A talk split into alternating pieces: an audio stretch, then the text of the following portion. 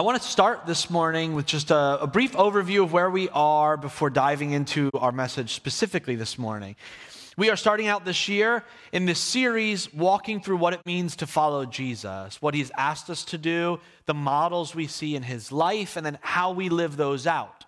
So, while we started with two weeks on the story of Jesus, the story of Scripture, and learning to read our scriptures, what the story is about, our main encouragement to you was to be reading scripture on your own and reading scripture together. That's what our small group focus is about at Pennington AG Church. We inductively study scripture together. But if you have not started a Bible reading plan for this year, I strongly encourage you do so. We have resources in the lobby and at penningtonag.church for you to do that and to dive into the story of scripture. This week, we are into our second week on prayer. If you want to look at how to listen or to pause and to yield in your prayer life, you can look back at that from last week on YouTube or on our podcast player, our podcast stream there. Um, but today, I want to talk a little bit about it is Super Bowl Sunday. And I thought about it. If you're preaching in certain regions of the country, it is really easy to just be like, yeah, Seattle with Seahawks and everybody loves it. Or you're like, it's, we live in the South in general, so we are looking at the Atlanta Falcons. But here, it's divided. I want to give my shout out to the Eagles. Grew up as a Philadelphia sports fan, but then there's also the Giants, and I feel bad for all of you. And then there's the unique ones here who are Jets fans, and I really feel bad for you. And just know that my heart goes out to you. I was not a big football fan. Honestly, I'm a tennis guy, which means I can have conversations with like one of you in the room about our passion on that. But when I came back from college, um, we had a men's ministry that met on Monday nights and watched Monday Night Football and we had fantasy football leagues. So I was like, well, if I want to connect with the guys of the church, I got to learn football. So I started playing fantasy football. I started reading more about football. And then I found it was kind of dominating my life too much. And so I, I had to parse that back a little bit um, in order to reclaim my roots in, New, in Pennsylvania, well, New Jersey and Pennsylvania region as an Eagles fan. So 2017 was a big year of being an Eagles fan and I hosted a Super Bowl party. Yeah, that's us celebrating at the end of it. Um, went and shouted out my front door. Uh, we took that photo together. I started out the night in prayer, as you are wont to do. And I offered to God a simple prayer where I said, Lord, we are playing against the New England Patriots. I, you have been so generous to them, and they have had such a great decade of football. We've never won this and I have no ill will towards the Patriots, but maybe if we could just have this one, and then they can maybe have others down the road, but just, we've never done this. Could you be faithful? The Lord was faithful in that. Uh, and I don't want to trivialize the act of prayer, although I do think He wants us to bring our passions and our desires to Him, even sometimes when they feel really, really small, like a football game but I remember that day, I prayed, Lord, if we could have this game, maybe if there could be some sort of trick play where our backup quarterback goes out as a wide receiver, catches it, and then maybe, Lord, we could call that the Philly special and we call it a Philly Philly. And um, he just really responded and he answered those prayers very specifically. Now, today, as I think about another chance of winning a Super Bowl as a, a Philadelphia fan, I think about as I ask God now, I have the context of his faithfulness in a previous prayer. And so as I ask him, I also can trust that he did respond that other time. As silly as it may be, when we talk about our role in prayer, beyond our coming and pausing and yielding, when it comes to asking and rejoicing, our prayer life of what we need is in the context of what God has already done. And so I ask him for the needs of my lives. I bring him the, the problems of my life, but I do so in the context of this God who has answered these prayers before, this God who has been faithful to his promises before. And so as I bring my needs before him, I also recognize what he's already done.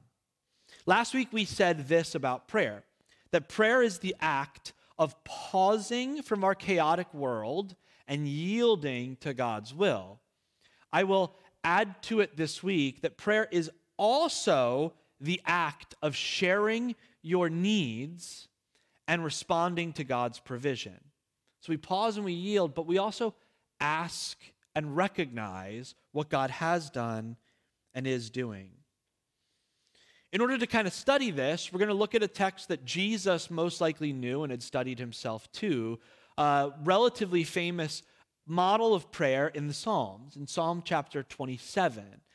The, the height of this passage is a passage about David, who wrote this psalm, asking God, it would be better to spend some time in your home than to be anywhere else. I just want to be in your presence. In looking at this, we're also recognizing the Psalms, if you are unfamiliar with them, it's um, 151 different prayers recorded in Scripture. They run different models and different types of them. The most popular or the most prolific of them being prayers of thanksgiving and prayers of lament. Prayers of saying, God, boy, it's real rough right now. It's looking real bad. I'm just letting you know things aren't going great. If you could maybe do something about it. There are many, many Psalms of this type. There are other Psalms of thanksgiving. God, you've been so good. You've been so faithful. You've given us many. But most often, a psalm is both. It's both of those. It's a lament and it's a rejoice. It's a rejoice and it's a lament. This is very typical of the human experience, and this is the model of prayer most frequent in Scripture. God, I'm recognizing my needs right now, and it may be very severe needs. I'm also recognizing that in previous needs, you've shown up. That in previous moments of problem and struggle, you have answered. Psalm 27 is a model of being thankful for what God has done in the midst of very real and trying immediate problems. This psalm is a psalm of David. Most likely, this psalm happens during a time of rebellion later in David's life by his son Absalom. Other scholars say it may be early on when Saul is chasing him, but most likely it's when he's later in life. He's an older king. He's been faithful for a long time. He's made a lot of mistakes. And at this point, one of his worst mistakes is kind of coming back to produce negative fruit in his life. It's coming back to reap what he sowed. His unfaithfulness, his sexual sin is now being seen in the rebellion of his son, who is leading a charge against him. This psalm is written most likely during this period, and it's David processing this. Let's look at it together. Psalm 27, we're going to look through verses 1 through 3 and then verses 4 through 6. Psalm 27, 1 through 3 in the New Living Translation reads like this The Lord is my light and my salvation. So why should I be afraid? The Lord is my fortress, protecting me from danger. So why should I tremble? When evil people come to devour me, when my enemies and foes attack me, they will stumble and fall. Though a mighty army surrounds me, my heart will not be afraid. Even if I am attacked, I will remain confident. Bold words, big words from David here. He is looking at a very real problem. Perhaps the greatest struggle of his life is this idea his son is leading a rebellion against him. I'll give you a bit of the background. David does many things well. He writes these beautiful psalms. He is vulnerable before God. He trusts in God's provision. He is a great warrior, a good leader he also really falls to sexual sin, and he's not a particularly good, from the text, father. His children are a mess. Famously, and it's a really controversial part of Scripture when you read it, he has one of his children sexually molests another one of his daughters, his own sister, half sister, actually. David doesn't do very much about this. And so another son becomes embittered that father didn't protect daughter didn't lead the family. So he begins to see, well, then I'm the protector of this family. If dad's not going to do it, I'm going to do it. This moral failing of my father has invalidated him as king. I'm going to do it. I'm going to lead these people. So as he grows in life, he begins to hang out outside of the kingdom, outside of Jerusalem. And when people go in to worship, he plays this real smart passive aggressive game where he's like, "Oh, you're going to go make your offerings in there before the kingdom, and it is a great kingdom, and my father is a great king." But he doesn't see everything and he doesn't answer everything. Boy, it would be great if someone could speak up for the little guy. If someone could take care of these problems, he is kind of ignoring. And he builds this momentum. People like, yeah, you're right. He has forgotten me. You're right. He doesn't think about me. And he says, Oh boy, if someone could, maybe someone with beautiful long hair like I have. They begin to center around David's son Absalom. Eventually, he builds enough momentum and he says, Passive aggressive game is over. Aggressive game is to come. We're taking the kingdom. So now his own son has brought his kingdom against him, has smeared his name, and is now bringing back into his face many of his own most vulnerable moral failures. In this moment, David chooses not to fight, instead, he leaves. He leaves the kingdom, he goes out into the wilderness, and what David often does is in the wilderness, he writes psalms. He writes his prayers down. He writes his songs. He puts his feelings into prayer. He puts those prayerful feelings onto paper, and he expresses them to God. This is a moment David's life. Verse 3 is the real problem at hand. There is a very real army actively surrounding David and threatening his life.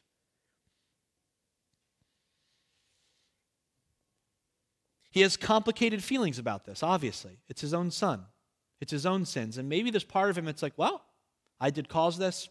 I did fail in this way. Maybe this is what I deserve. I'm going to put my hands into God's will and see how he treats me. David has immediate, terrible problems. This is what he's praying about. But we see in a pattern of David's prayers that we thankfully have recorded in Scripture in the Psalms. About 73 of them are of David, and most of David's Psalms follow this pattern of lament and rejoice, of asking and thanking. This is his pattern. So we see it here. David vulnerably, emotionally, prolifically shares his problems with God. God, I got a lot of problems. Here they are. I'm going to write them out to you, and I'm going to put them into beautiful poetic language. And nearly all of his problems are put into the context of rejoicing. Of God, these are my problems, but this is what I've known you've done in the past. This is where I'm struggling right now, but this is who I know you to be. And it asks the question, which I think we ask frequently, particularly for those of us people of faith do our immediate problems change our long term perspective of God? How often does the problem I'm living in now affect how I view God has always been? Do my immediate problems change the character of God? Do they? Does it change who He is? Do my immediate problems change what He has already done? How He's responded? Where He's been faithful? Do they change the promises he said he's going to do? Maybe the biggest question. The circumstances I'm in now, does it change that he said he'll be faithful in the future? I don't know. Maybe. Maybe sometimes for us it does. But what David is saying, and I believe the pattern of our prayer life, is that thanksgiving or rejoicing is an act of will. It's not circumstantial. Most of the time, being thankful is an act of decisive will, saying, My circumstances right now may not look very good. I don't have a lot saved up in my savings. I just lost my job. My hours got cut back. My stocks aren't doing so well. My children are in that teenage age where they don't love me in the way that I want to be loved. And we're trying to work this out. But I want to thank God. And I'm going to thank Him, even though my immediate circumstances may not be my most thankful expression. I'm going to choose rejoicing. David is sort of shaking his will and waking it up to praise God. Let me praise God. There's almost a willfulness in these first three verses of he's looking at a circus, but he's saying, convincing himself, nope, this is not the God I serve. This is not the reality I live in. He's looking around, telling God about his suffering. Then he's shaking his head and saying, But nope, this is not going to define my relationship with God. And this is the truth about living a life of rejoicing. It is easy to rejoice and be grateful when things are going well. But if we only thank God in times that are well, are we really that grateful? I love my wife. Caitlin is fantastic. She's wonderful. She's creative. She is driven. She is beautiful. And if I only ever told her I love her in the moments where it really emotionally feels like it, is that really love? Or is that emotional infatuation response? Can I tell her I love her in the moments where I'm frustrated? Can I tell her I love her in the moments where it's not going that well in our communication? To be grateful in the moments where the immediate is not demonstrating it. Hebrews chapter 13, verse 15 says it like this the New Testament. Therefore, let us offer through Jesus a continual sacrifice of praise to God, proclaiming our allegiance to his name. How is praise sacrificial? I'll say this is tough, and it's tough to preach this in our context right now, because I do believe we are living through an era where our lens of life is cynicism. We're living through a lens of cynicism, where it's actually viewed as a moral good that we're always angry, that we're frustrated, and we don't tolerate people's bad behavior, and I'm upset about it, and I'm upset about it all the time. That is a moral good now. I'm always angry, I'm always mad. Problem is, I'm also connected to the entire globe of 8 billion people. There's always something for me to be mad about. There's always injustice in the world. I think about the 24 hour news cycle and the outrage it creates in us. It needs to create in us. I don't know how often you follow the news, but last week it must have been a really down week. Not this past week, because things got nuts with earthquakes and balloons and UFOs that we're now fighting. I don't even know how to touch onto that one. But last week it was slow, and the news cycle of what to be outraged about was about people not letting people smoke tobacco. And I was like, what? I thought we settled this when I was a kid in the 90s and the Truth campaign was out there. We want to be mad about not being able to smoke our cigarettes and really. I thought we were done this 30 years ago. The outrage machine always needs to be mad. I follow on TikTok, there's an account that came up where a guy shames people publicly when they don't put their shopping carts back when they're grocery store, they just leave it out. He has millions of followers uh, where he just goes up with his phone and he shames them for not putting their cart back and he makes these magnets that he sticks to their vehicle. This is something that we want to watch. Someone just mad about shopping carts. My wife and I watched Wednesday on Netflix. It was pretty good. But in it, she is the her superpower is essentially that she is cynical. Her superpower is that she doesn't like anything or trust anybody, and that's the hero of the story. She's so cool because she hates everything and is always mad, except for the hand that follows her around that she has deep affection for. His name is Thing. There is actual evidence of this shift in our culture. 2016 to 2017, Jimmy Fallon, famous from SNL, host The Tonight Show. He was the number one leading late night talk show host. He had the best ratings by a wide margin. He's super talented, does a lot of fun, goofy stuff, can sing and imitate Willie Nelson, and we like that kind of stuff. Doing all this in 2016. 2017, he slipped to be second to eventually being tied for third. And there's many New York Times articles about this as people were trying to figure out what happened. The main understanding was that the US culture shifted from being able to be silly and lighthearted about life to no, we got to be dark and angry, and there's a lot of things to be angry about. And he's so silly that I don't respect him. He's not mad enough. He's not angry enough. He's not outraged enough. And if he's not upset about the things that I'm upset about, it's not even that I don't care anymore. He's morally wrong. He's wrong not to be as angry as I am. And my anger is saying that I'm right.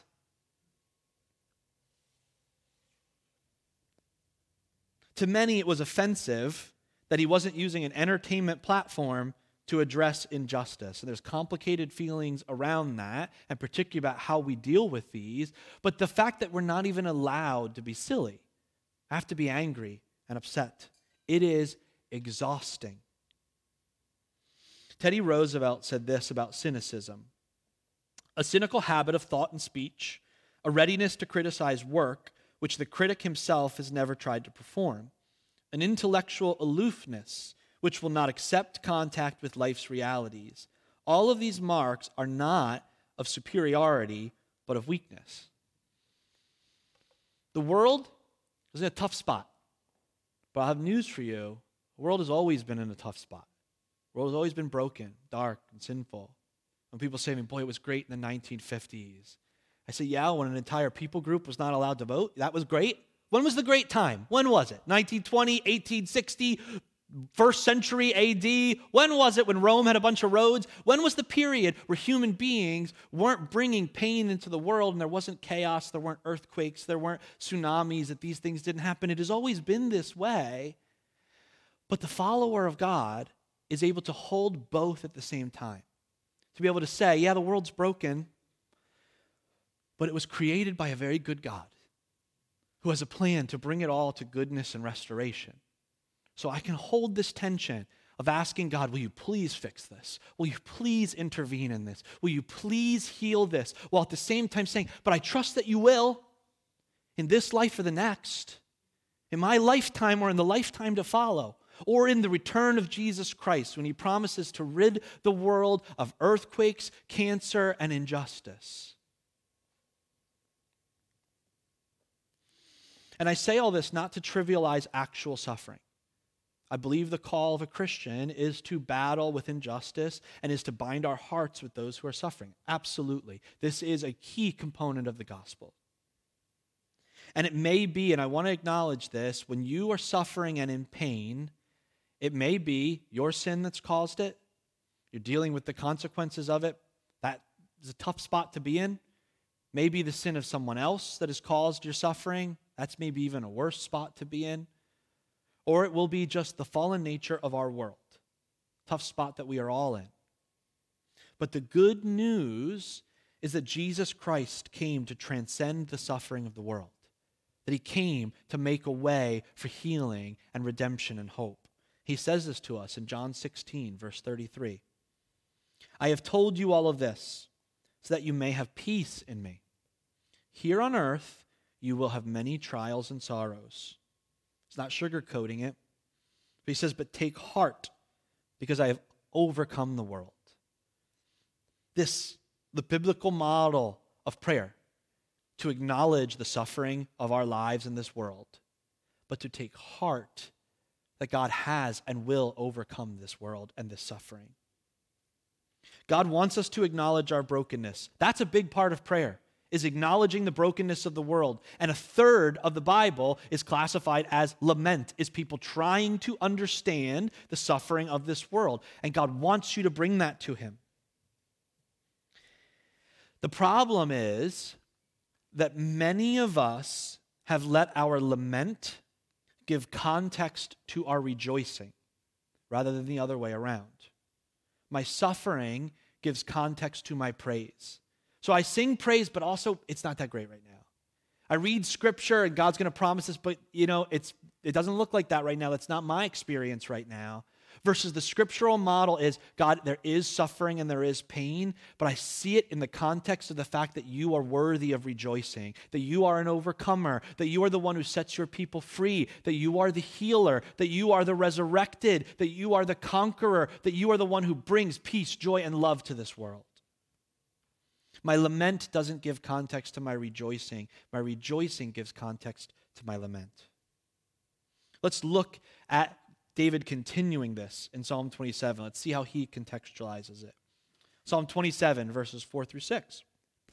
One thing I ask of the Lord, and the thing I seek most, is to live in the house of the Lord all the days of my life, delighting in the Lord's perfections and meditating in his temple.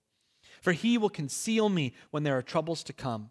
He will hide me in his sanctuary. He will place me out of reach on a high rock. Then I will hold my head high above the enemies who surround me. At his sanctuary I will offer sacrifices with shouts of joy, singing and praising the Lord with music. David, in his context, his son is taking over the kingdom, wants to kill him. He's saying, I recognize my reality. My immediate moment right now is I need help. But my prayer is that I will fully know that I am safe in the presence of the God who has made me and knows me. I will ask for him to intervene because I know that he is the one who intervenes. And I think it's important he doesn't pray that God will take him away from the trouble. He prays that God will be with him in the trouble. Doesn't pray that the trouble will be gone. He prays that he can get through it with God's presence there in the room.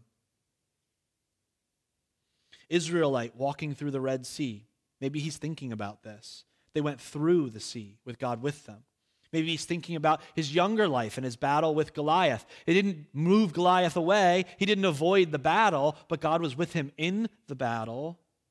And now he's thinking, I have to battle my own son for the control of the kingdom, for my very own life, but God is with me. And I remember he was with me then, and he was with me then, and he's been with my people here, and he's responded here. He will be with me. Rejoicing reminds us who God is and what he has already done when we ask him to do something new.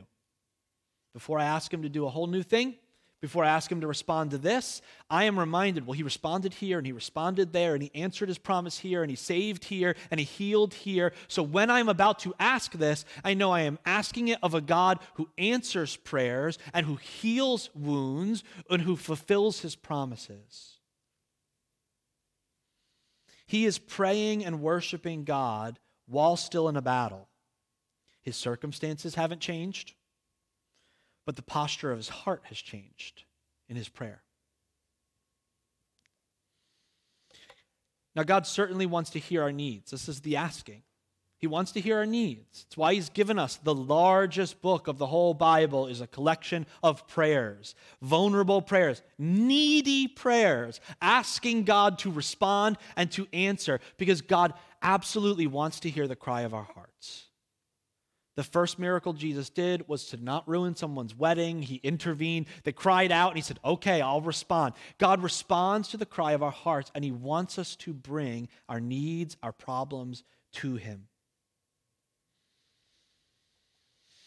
In fact, asking God to intervene in our needs and our problems is a refusal to settle on a broken world that we live in.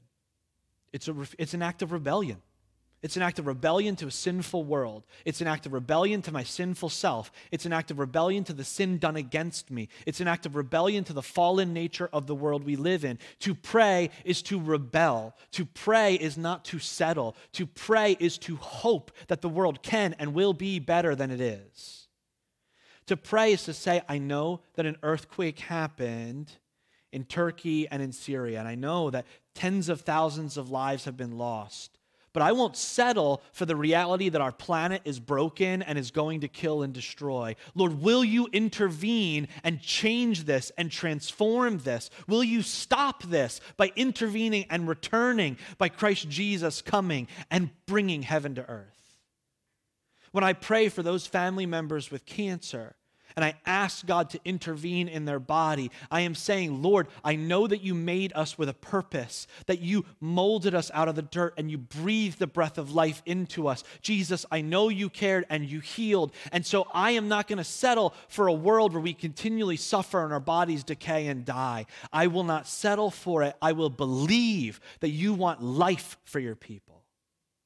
I will not settle when human beings hurt each other take advantage of each other, wound each other. I will believe that there is hope and forgiveness and love and healing in it. I won't settle for it. I won't. I won't settle that people are taken advantage of. I won't settle that people are born into lives without food and water. I will not settle for the random chaos of life. And the way that I rebel is in my life of prayer. As I say to God, This is who you said you are. This is what I am seeing. Show me that you are who you said you are. Demonstrate it to me.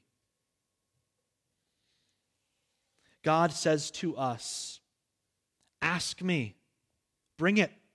Ask me to intervene in the fallen world. Share with me what's on your heart and mind. I want to know and I want to long, I long to redeem and heal this world. I want to give an aside. As I'm framing all of this, talking about praise and rejoicing, talking even about pausing and yielding, sometimes prayer can get really complicated. I don't want to complicate it for you. If you're struggling even just to pray and to pray daily, just take that first step of sharing with God what's on your heart. Start there. Be, be vulnerable and just tell him what you're going through. Share with him what's on your heart. Start there. That's fine. Bring yourself to him. But pray. Start that conversation. If you are not daily sharing your life with God right now, just start there. Having said that, we often bring our desires and our needs to God and I like to think of it in form of our prayer life as like a ransom letter, like a ransom letter to God. Let's see it. This is kind of what our prayer life looks like. Hey, God, if you give me this new job, I will attend church every Sunday for the next six months, unless I have a prior obligation or it's really, really cold and icy out. And then I'll maybe watch it online later. Maybe, I don't know. I'll say that I'm going to, and maybe I'll get to it eventually. But it's almost like we're saying to God, hey, if you do this for me, then I'll trust and I'll believe. If you answer my letter, then you got my heart. Praying this way with our asks before our rejoicing, our asking before our thankfulness, is giving God a conditional relationship. If you do this, I will then believe. If you answer, I will then move in. As if he hasn't already answered every doubt, every need, every problem, every weakness by dying for our sins on the cross and conquering death and the resurrection. When we do this, it can become easy to make the mistake. And when we take this posture, and it's important to know, most of our prayer lives, I'm just going to say it, are this. Most of the time, we're listing out things. God, fix this, answer this. My neighbor has this. My dog has this. I think about this. I really want this. We list all these things out. And what we're not aware that we're doing in that is we're creating a situation where God is sort of against us. Hey, do this for me or else.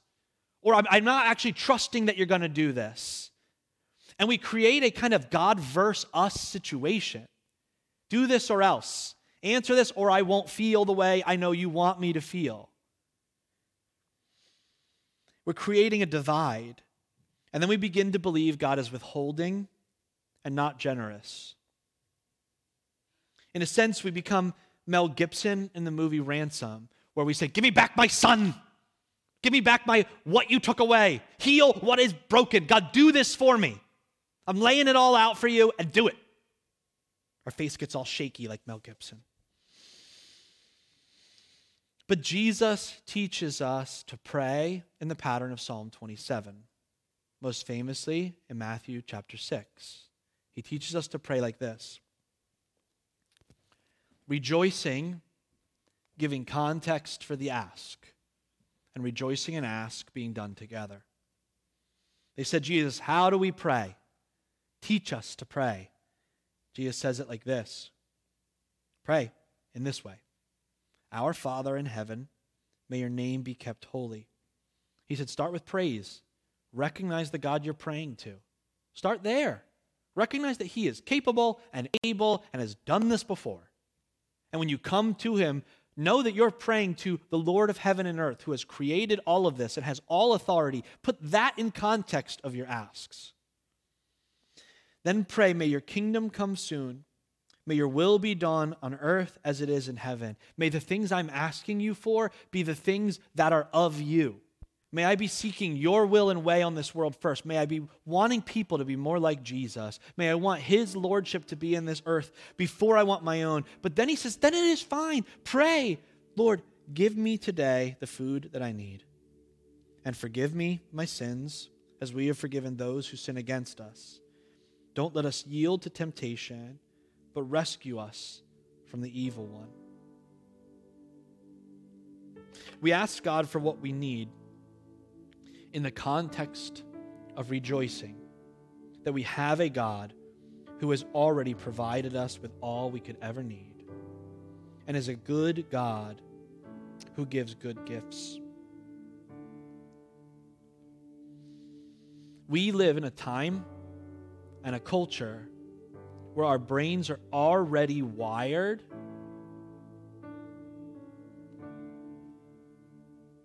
towards longing and suffering and cynicism. That's our default. That's the default culture we are inheriting to be cynics. People don't do the things they say they're going to do. Organizations and governments don't care. The world is chaotic. YOLO, I give up.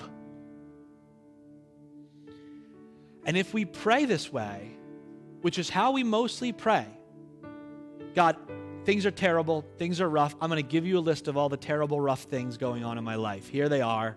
Here's all of them. Maybe do something, maybe don't. I don't know. But these are the things that are rough.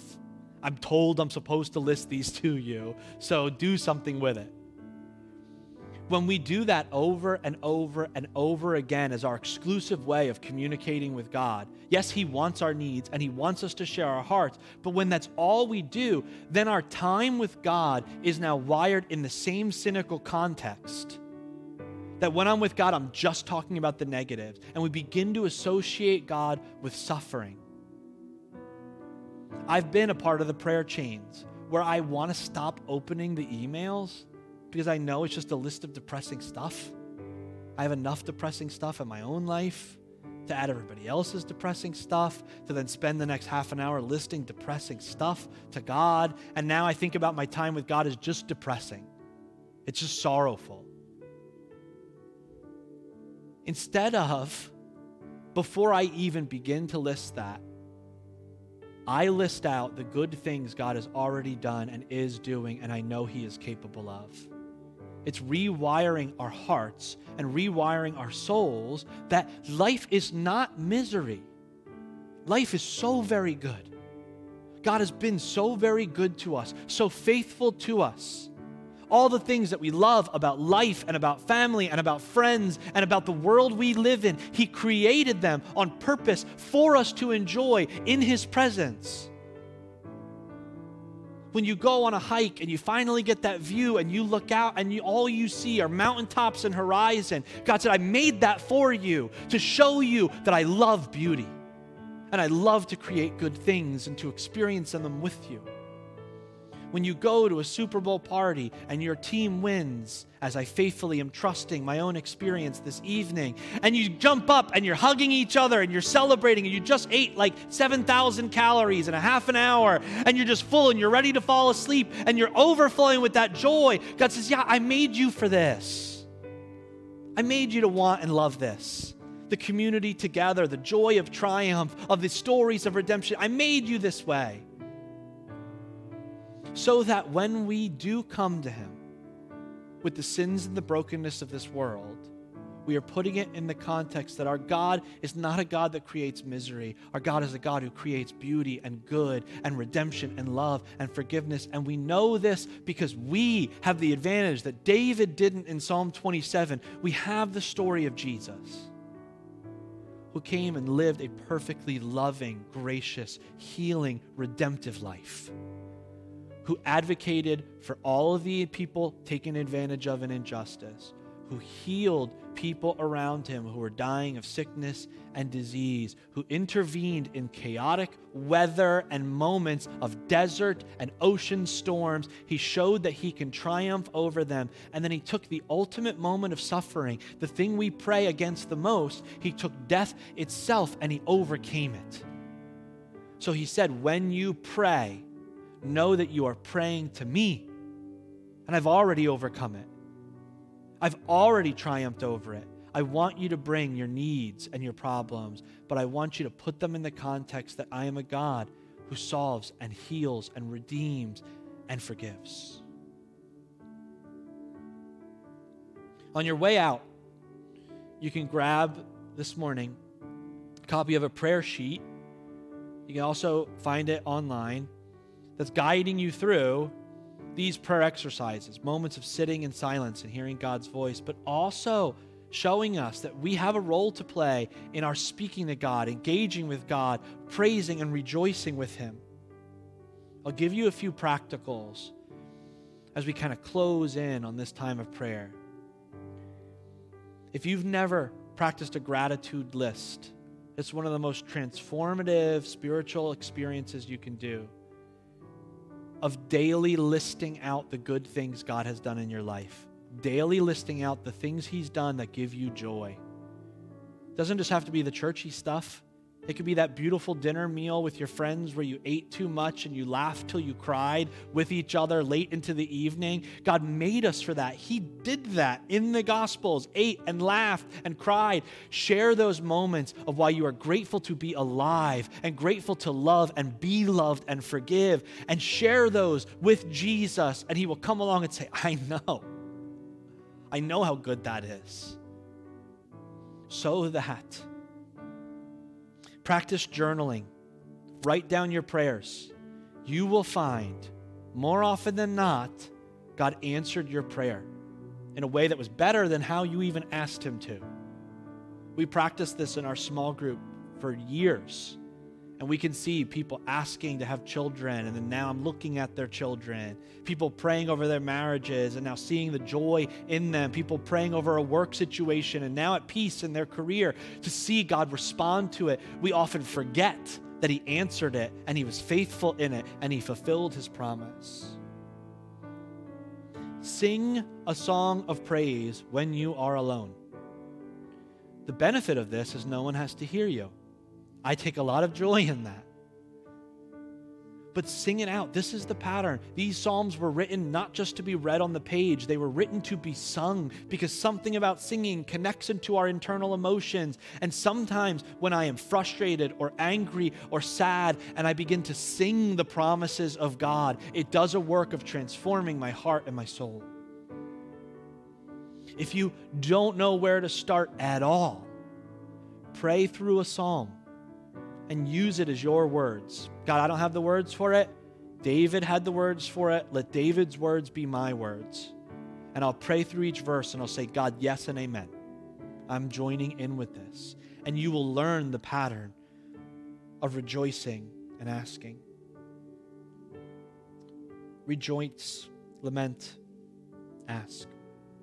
As we close, I want to give us an opportunity to just sort of practice and galvanize a life of prayer.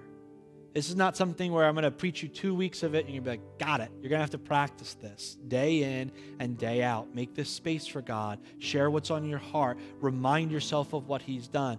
But we do have an important reminder and tool when we gather as a church. We do have this altar space. And this altar space is designed and first modeled in Acts chapter 2 as a place to rejoice and to ask. We come around this space, the worship team plays a song, rejoicing and reminding me of God's faithfulness. At the same time, in this posture, I'm invited to ask God to respond to my needs. I'm invited to ask another church member, an elder, a pastor to respond with me to my needs. It is an active place. Every Sunday, we are given the opportunity to rejoice and ask together, to practice this so that I know what it's like, that I hear it when I'm home, alone, and separated from the community that Christ has given to me. And I want to give you a chance today before we leave, before we get ready, the Super Bowl six and a half hours away, before we move into any of that, to take a moment and as a church community, demonstrate to God we're going to practice rejoicing and asking in your presence, communally and as a family. If you could stand with me all over the room, if you can.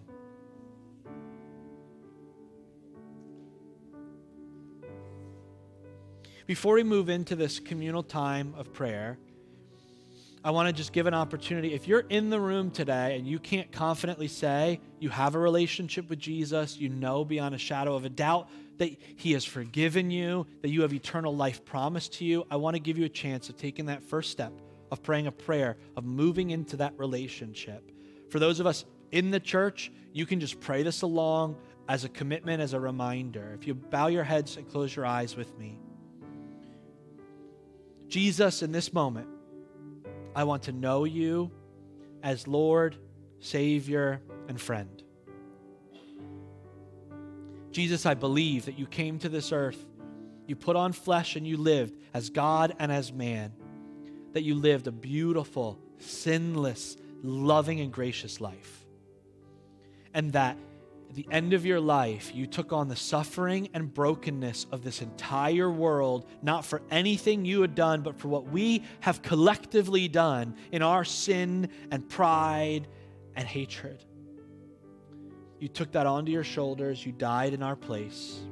You were buried in the ground, and on the third day, I believe that you rose from the grave miraculously, triumphantly, and you left death in the grave and that you now live forever, resurrected in glory, so that I may one day live resurrected in glory eternally alongside of you.